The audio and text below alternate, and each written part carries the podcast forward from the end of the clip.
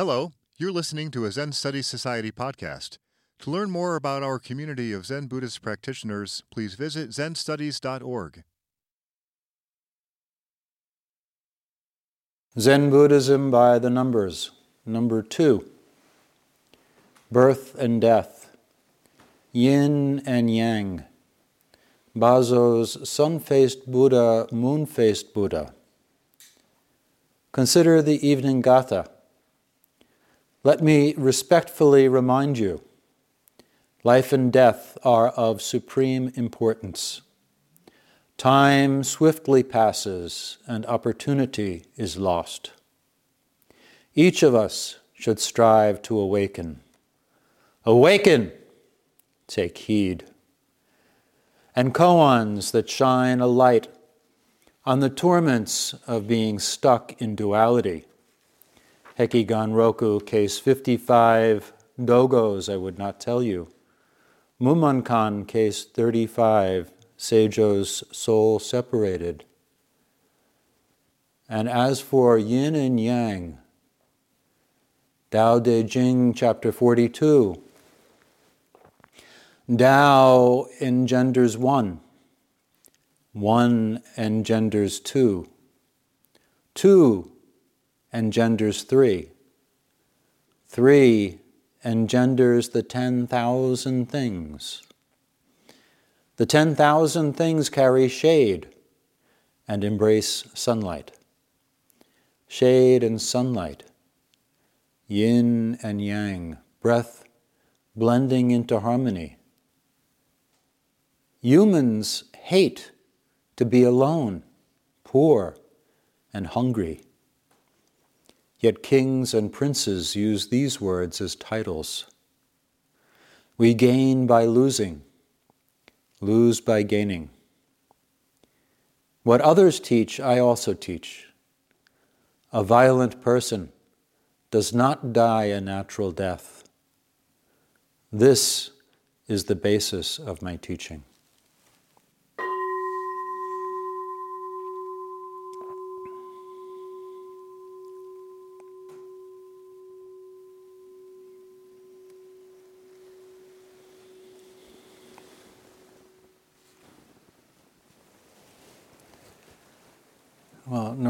I would say good afternoon, but this being a single day that lasts until the 8th of December, I think it's more like mid morning.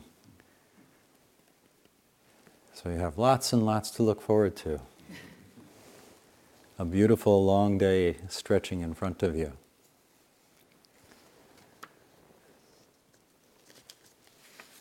So, this is a somewhat unusual format for a Teisho. Um, I'm using numbers to um, explore various topics of Buddhism, of life. Um, and we're up to number two. Number two suggests duality. And so all of the texts that I've mentioned in this introduction deal with the subject of duality, as many, many Zen texts do. Birth and death, yin and yang, Baso, sun faced Buddha, moon faced Buddha. I've already given a talk on Baso's sun faced Buddha, moon faced Buddha. Um, that was uh, a Sunday ago um, in the uh, Threefold Sangha Mandala Day online meeting. So I'm going to explore a few other things within this subject of duality. And the first is the subject of birth and death. There's a gatha, a poem, which is recited in many Zen temples. We don't do it here, but I know at um, uh, Zen Mountain Monastery they do, and many other places, particularly Soto Zen temples. recite the evening gatha each evening. And the evening gatha is basically a reminder you're going to die. It's a good reminder. Your time is short. Make the most of it. Let me respectfully remind you life and death are of supreme importance. Time swiftly passes, and opportunity is lost. Each of us should strive to awaken. Awaken. Take heed. This, let me respectfully remind you, this is something which each of us knows intellectually that we're going to die. When we're honest with ourselves, we don't have any reason to doubt that we're going to die. And yet we think, oh, it's going to be, I don't know, let's see, it's 2022 now, maybe 2050, maybe 2060, but we don't know. We don't know. So much happens disease, war, accidents. Your days are numbered. That's true of all of us. Some people die when they're 40. Some people die when they're 10. Some people die when they're 100 or 120. There's no knowing. The only thing that you can be sure of is right now you have the opportunity to awaken. And in this particular setting, this wonderful long day of Rohatsu, when, as Hakuin put it, we have the opportunity to cut our lives off at the root. This is the moment.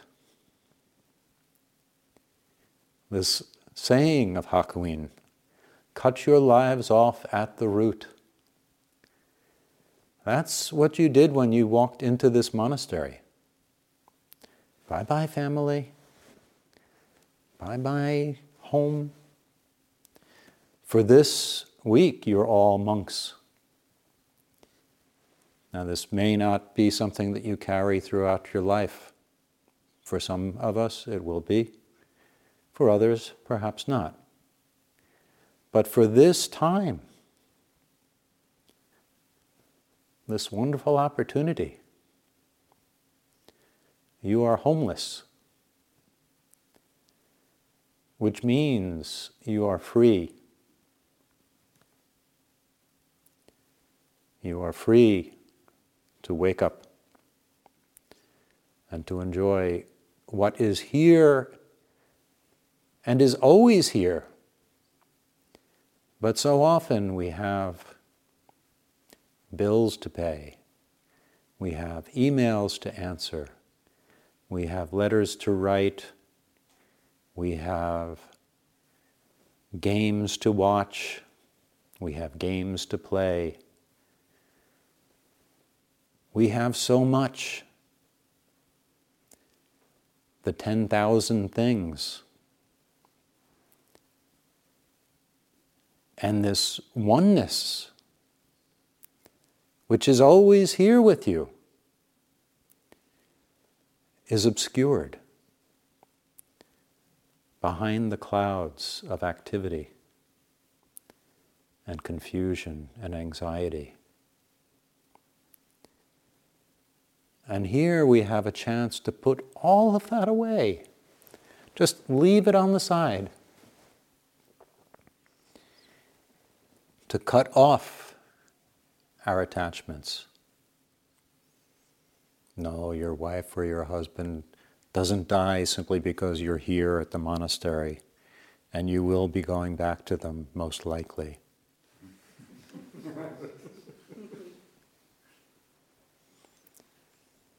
but for now, you're free. You're free to breathe, free to luxuriate in your pain.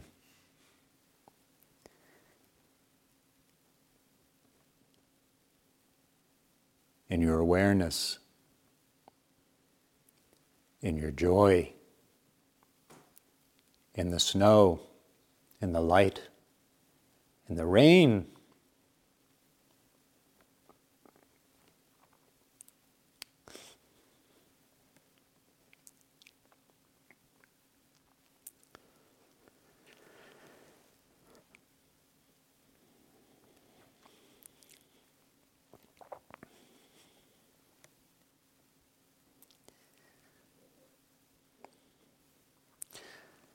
What a wonderful opportunity.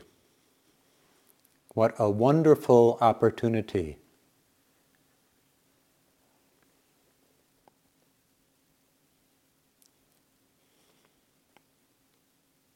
So rare.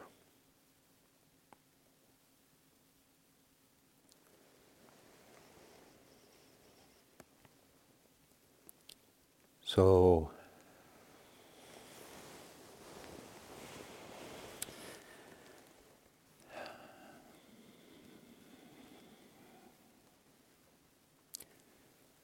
but remember, time swiftly passes.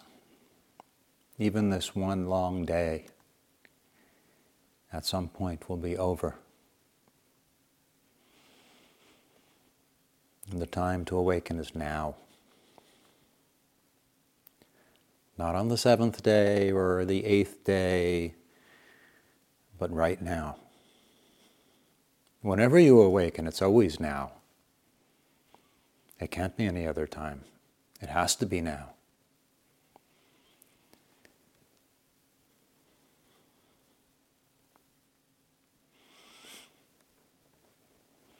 So, Zen Buddhism came to us by way of Japan but came to Japan by way of China. And the Chinese had a particularly fertile ground for the flourishing of Zen Buddhism. Around the same time that Shakyamuni Buddha was sitting under the bo tree.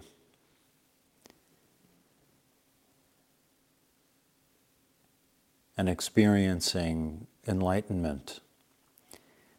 In China, there were developments taking place that were extremely important. One was Confucianism, but perhaps more to the point in terms of the development of Zen Buddhism, Taoism was being developed.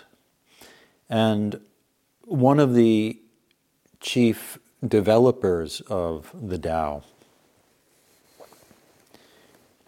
somebody whose life is shrouded in legend, was the master Lao Tzu although I'm not exactly sure how to pronounce his name, I have to confess. And I've looked to try to find how to pronounce his name, and I, I see many different spellings and many different pronunciations. So Lao Tzu is what I grew up reading. I think now, uh, more commonly, it's Laozi. Um, Chinese is not the easiest language for an, a Westerner. Laozi lived around the same time as Buddha. And the principal work that he's known for is known as the Tao Te Ching.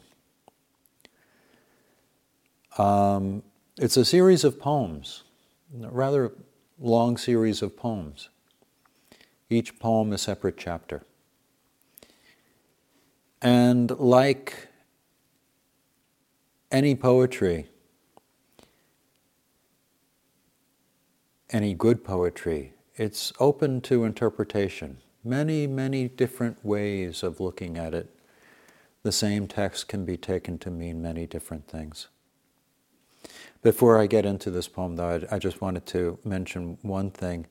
Uh, I said that there are many legends about Lao Tzu. And one of them is that um, he wrote the Tao Te Ching um, when he was leaving his city, um, the city which is now known as Luoyang, uh, and he was stopped at the west gate, and a sentry said, You can't leave until you write down your wisdom. And so he wrote down this series of poems. And the sentry was so impressed that he became his disciple and followed him to India, where he became one of the teachers of the Buddha. Now, I have very little reason to think that this is historically accurate.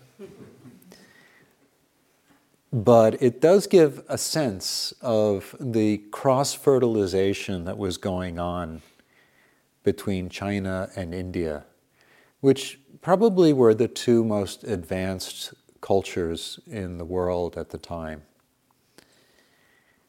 And ideas flowed back and forth. The idea of the Tao you find all the time in, in Buddhism, and particularly in Zen. When we talk of followers of the way, the way is Tao. That's literally what Tao means, is the way. And when Rinzai and Bodhidharma and all of the Chinese ancestors tried to express their Dharma, they found a rich Chinese vocabulary that had already been explored for hundreds of years in fact, a thousand years by the time Bodhidharma came to China. This Tao, the way, there's no precise translation, just as there's no precise translation for shunyata. But it's, it has essentially the feeling of shunyata, unborn, undying, the flow of the universe.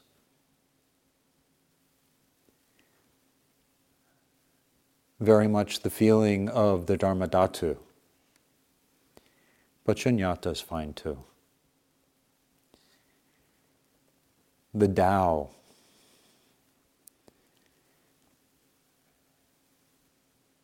You can think of it as the source. Tao engenders one. One engenders two. Two engenders three. Three engenders the 10,000 things. The 10,000 things carry shade and embrace sunlight. Shade and sunlight, yin and yang. Breath blending into harmony. So, this first stanza is essentially the Taoist cosmology. How did things come to be? in Buddhist metaphysics in the Heart Sutra, we hear the five skandhas are shunyata. And the five skandhas are how this world is experienced.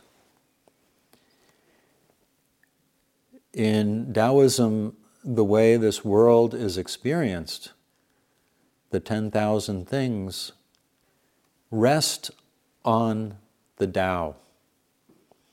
So the five skandhas are shunyata, the 10,000 things are sourced from the Tao. And just as you can be confused and not have any sense of emptiness and the limitless, boundless potential of emptiness because of attachments and all of the confusion that that engenders. This is also what they say in this chapter 42. The Tao engenders one.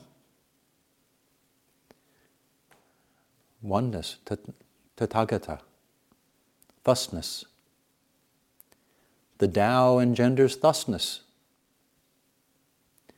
Thusness engenders two. The absolute and the relative are always, always intertwined.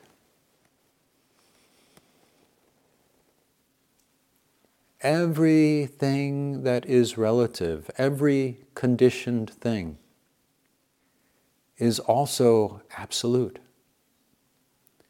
But it's so hard to see it that way. Because as soon as you have black, you're looking for white. As soon as you have sunlight, you're looking for shade. Sun faced Buddha, moon faced Buddha. How are you feeling today? For those of you who missed the talk that I gave, the koan goes Baso was seriously ill. The head monk came to inquire about his health.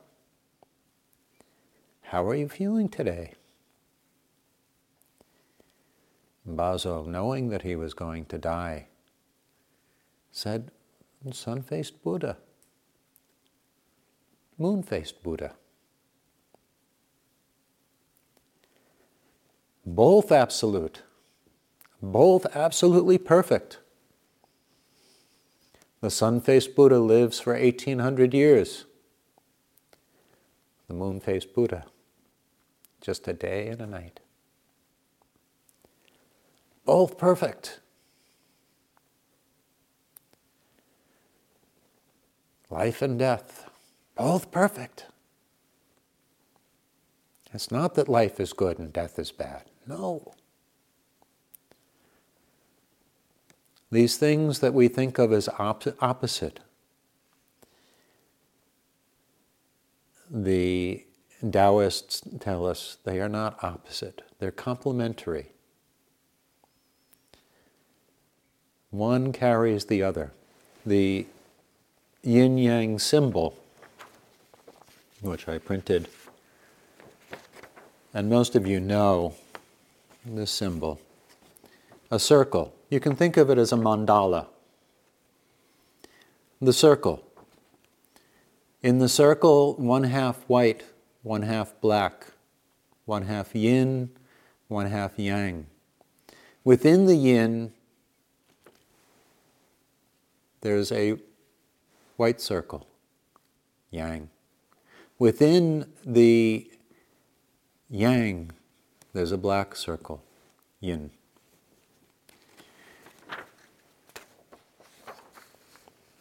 Within sunlight, shade.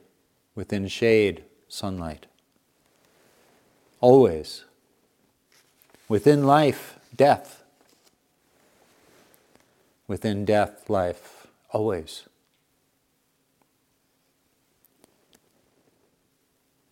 We break these things down into good and bad.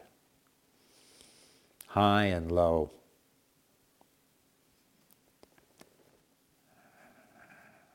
But that's nonsense. Bodhidharma said, reality has no high and low.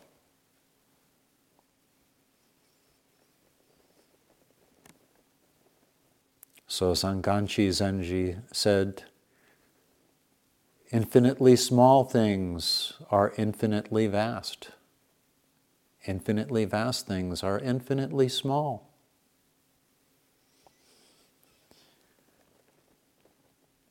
But through constant comparison and attachment to our preferences, we see this is good and that is bad.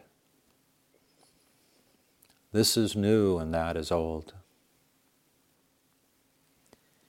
It's all just our limited way of seeing things.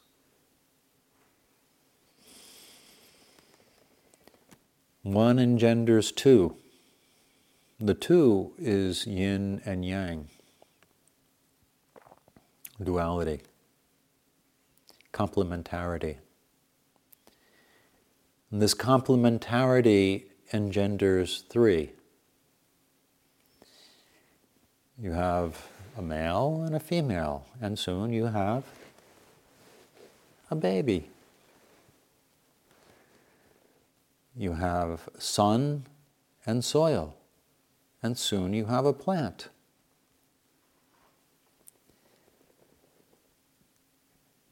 Complementarity is an engendering process.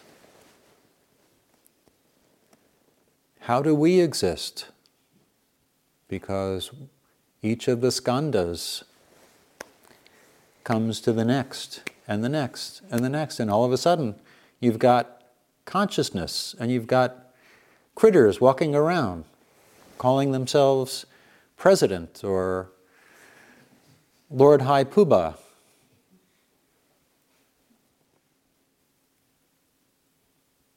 All of it empty. All of it just the Tao finding expression momentarily. It's here and it's gone. Like that just like us. We're here and we're gone.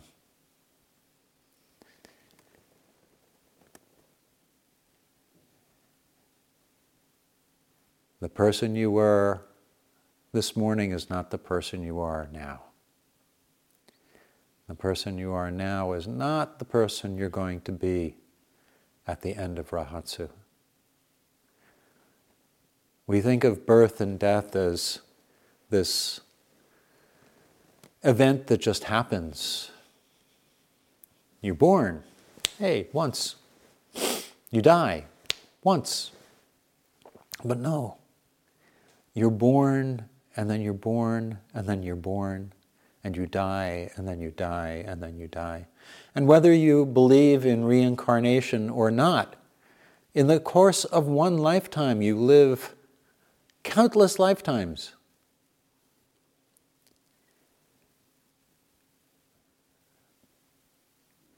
This baby that you are, where, where is that baby?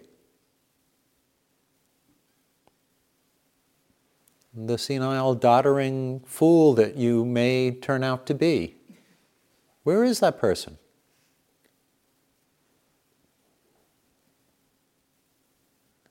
The person's waiting to be born.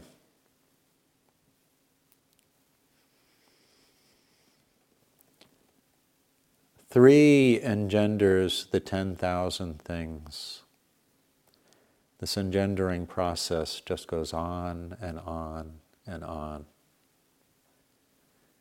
And there's nothing wrong with that. There's nothing wrong with the engendering process. There's nothing wrong with the 10,000 things.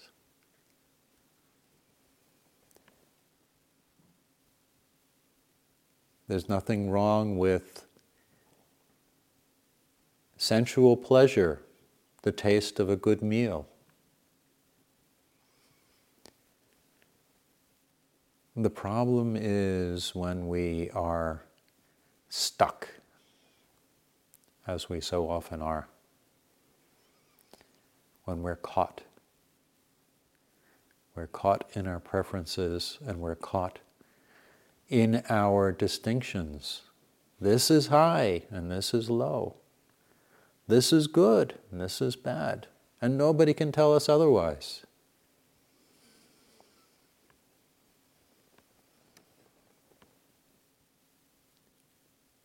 And we have to cut this off at its root. This is the life we have to cut off at the root.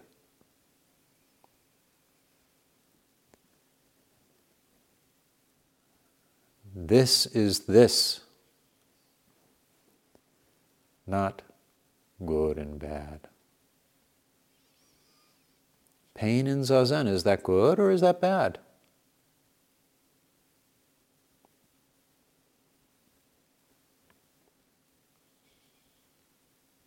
Grief for a loved one, is that good or is that bad?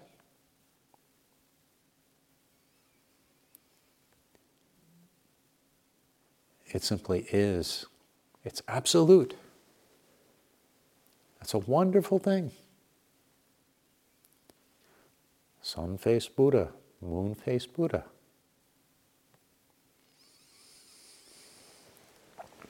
The translation of this um, version of the Tao Te Ching is a very beautiful translation done by um, two people, Stephen Addiss and Stanley Lombardo.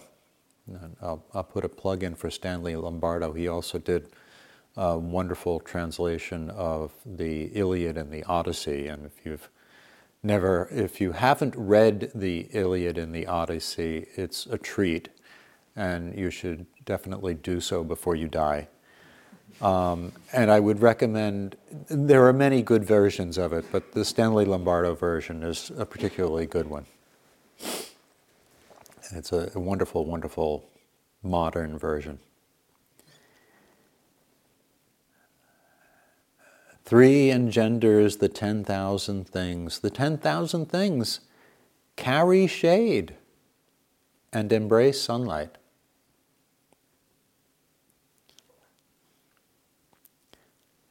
What a beautiful, beautiful line that is.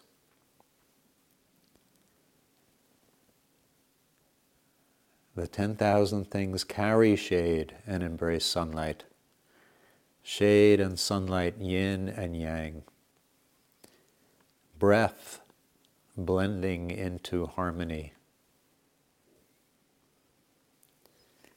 That's what we're doing here. Breath blending into harmony. One of the central concepts of Taoism and of the Tao Te Ching is the concept of Wu Wei. Wu is Chinese for the Japanese Mu. When Joshu answers the monk, he does not say Mu because he's not Japanese, he's Chinese. He says Wu. Wu Wei means doing nothing. By doing nothing, you return to your original nature. That sound familiar? This is the central, or one of the central concepts of Taoism. Not doing.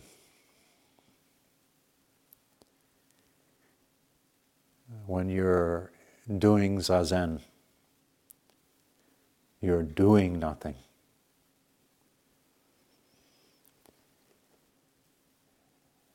Which is not quite correct because there's a you there. When you're really connected to your zazen, nothing is doing nothing. Nothing is doing nothing.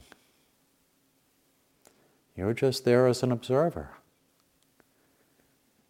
Nothing is doing nothing. Breath blending into harmony. even with the pain, pain blending into breath, blending into harmony. Even with the thoughts that come, as long as you don't grab them and make yourself a slave to them, that's just thoughts blending into breath, blending into harmony. Just doing nothing.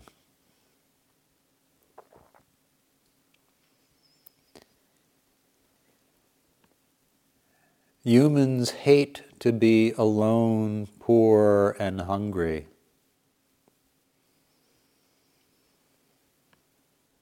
Yet kings and princes use these words as titles. We gain by losing, lose by gaining. By losing, we gain the Tao, the unborn, the undying, emptiness. Losing our agendas, losing our attachments, losing our lives, as Hakuin says, cut your life off at its root. And you gain this, this endless, undying now.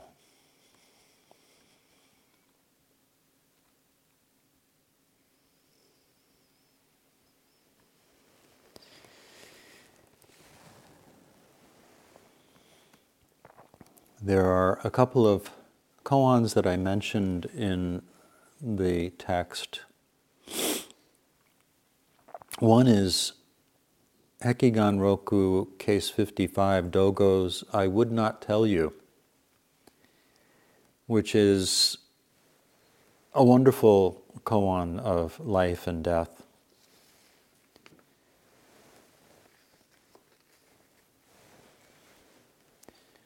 I'll skip Engo's introduction and Setcho's verse and just read the main subject of the koan.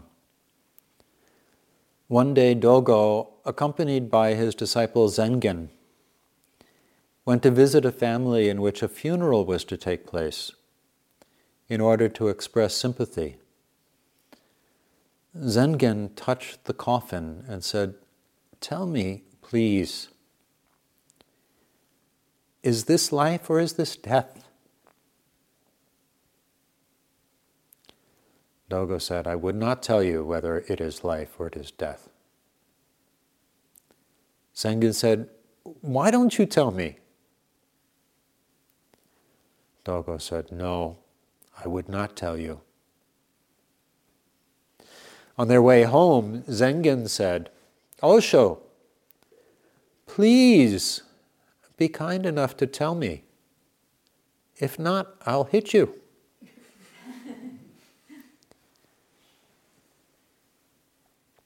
Dogo said, Strike me if you like, but I would not tell you. Zengen struck Dogo. Later, Dogo passed away. Zengen came to Sekiso and told him the whole story. Sekiso said, I would not tell you whether it is life or it is death. Zengen said, Why don't you tell me? Sekiso said, No, I would not tell you. Upon these words, Zengen attained sudden realization. One day, Zengen, carrying a hoe, went up and down the lecture hall as if he were searching for something. Sekiso asked, What are you doing? Zengen said, I'm searching for the spiritual remains of our dead teacher. Sekiso said, limitless expanse of mighty roaring waves. Foaming waves wash the sky. What relic of the deceased teacher do you seek? Zengen said, It is a way of acquiring strength. Taigen Fu said, The deceased teacher's spiritual remains still exist.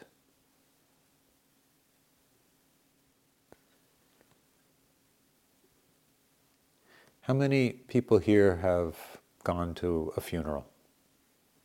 Most, I would think, right? How many people have touched a dead body? How many people have watched somebody die?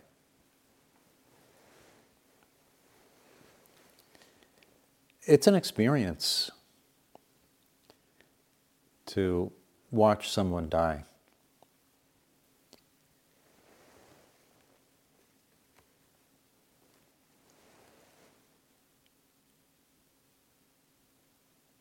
One moment you have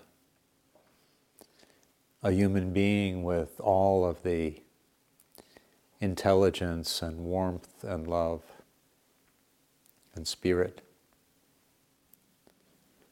And the next minute you have a piece of meat.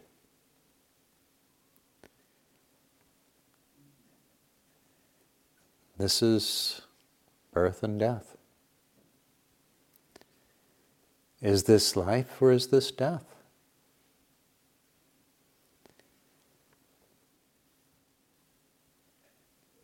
And no degree of explanation or philosophizing or poetry can prepare you for that moment.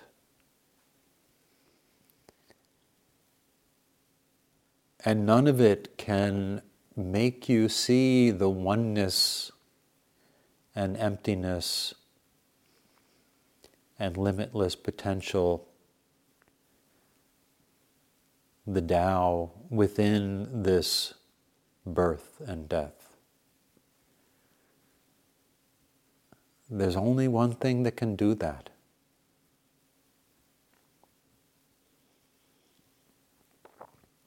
That is to cut your life off at its root.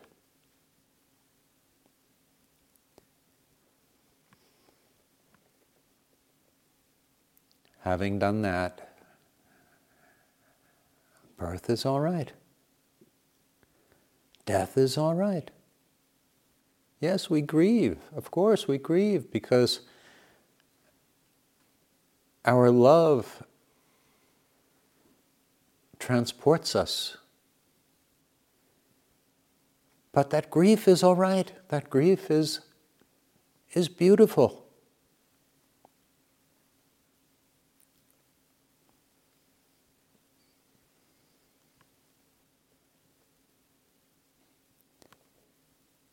Dogo says, I would not tell you.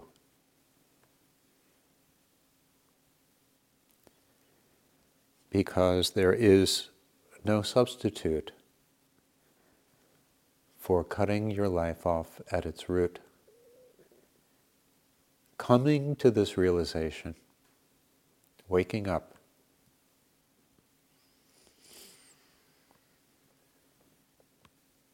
to tell someone is to do someone the gravest injustice and disservice.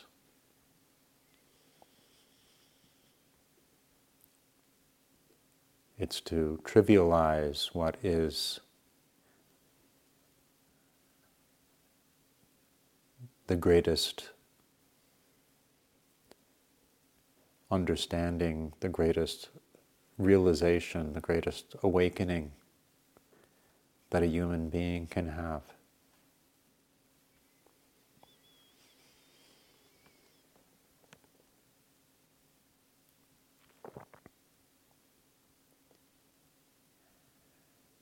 And the realization occurs when it has to occur. There is nothing that can be done to make it occur out of its appointed time. Eido Roshi always used the phrase, the fullness of time. A wonderful phrase. The fullness of time. When the universe has brought you to this moment and everything falls away. It happens in the fullness of time.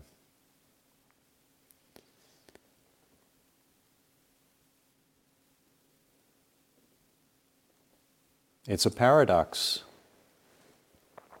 that we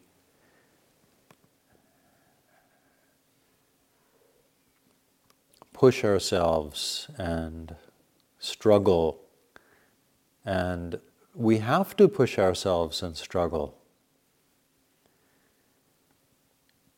And yet, the pushing and the struggling does not make it happen. It's a paradox. It can't happen without the pushing and struggling.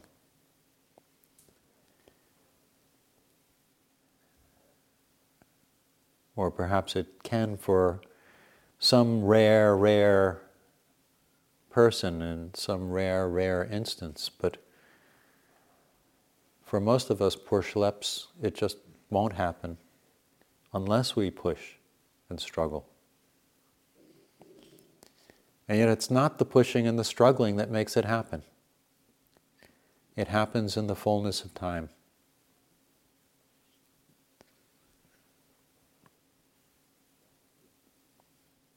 If you're a Christian, you can call it grace.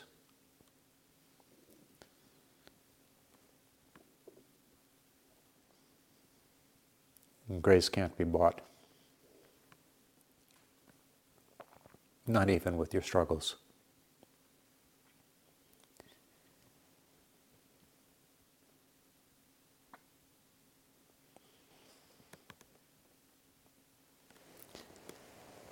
The last case that I cited, a very short case, Mumonkan case 35, Seijo's soul separated. Goso said to his monks, Seijo's soul separated from her being. Which was the real Seijo?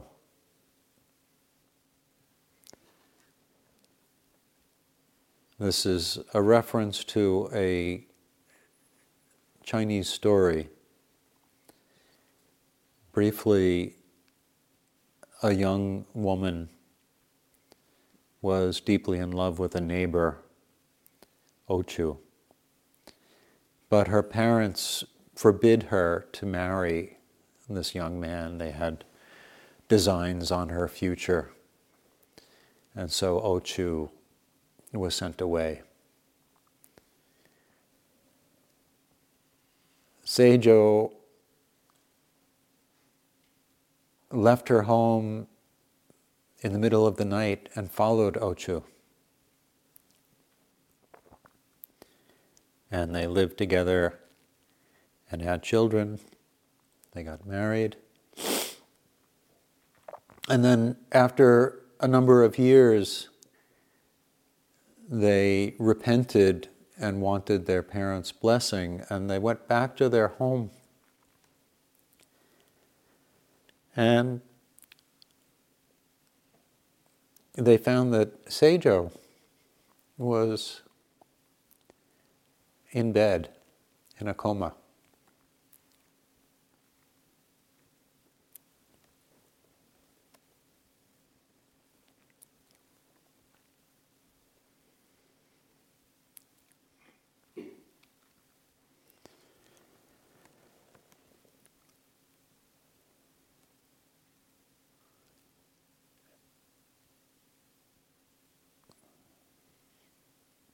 And when the two seijos met,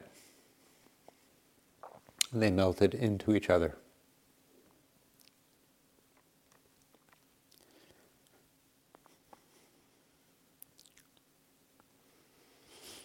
And they became one.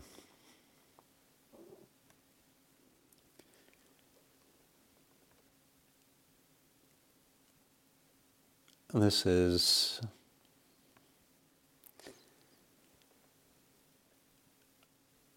essentially what we're doing here. How do you become one? How do you become one? How do you leave aside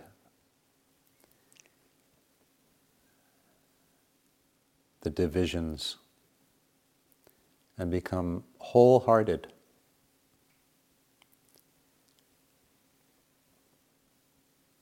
How do you gain true integrity?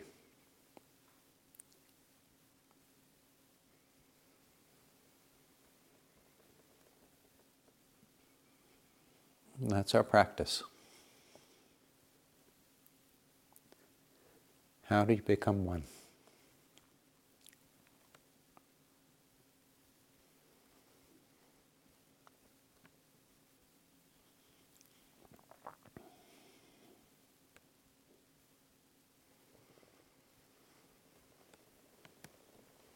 This has been a Zen Study Society podcast.